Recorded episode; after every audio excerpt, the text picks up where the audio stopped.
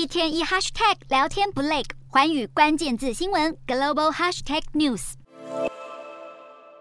英国央行十八号证实将启动量化紧缩，从十一月一号开始出售债券，将原定时间推迟一天，避免和十月三十一号政府发布中期财政计划的时间冲突。英国央行近年来启动多次升息对抗通膨，债券到期后不再投入本金的措施也已维持一段时间。出售资产代表进入下个阶段。过去十年来，英国央行为了对抗新冠疫情以及全球经济衰退等危机，累积了约八千四百亿英镑的公债。现在打算透过主动出售和赎回，一年收回约八百亿英镑公债，每季出售金额约一百亿英镑。不过，考量到新政府迷你预算引发的市场动荡，初期将不会出售续存期较长的公债。美国方面受到通膨持续上扬和联准会不断升息影响，美债价格一年来大幅下跌。美国政府证券市场的流动性指标也逼近危机水准。英国公债危机后，美国财政部对此表达关切，计划从市场买回一些旧债来避免市场失灵。美国公债价格暴跌，日本就是最大的受害者。在日本央行的宽松货币政策下，美元投资避险的成本已经高于美债利息。美国财政部公布的最新数据显示，日本官方和民间持有的美国公债，八月一共减少了三百四十五亿美元，只剩下一点二兆美元，降到近三年谷底。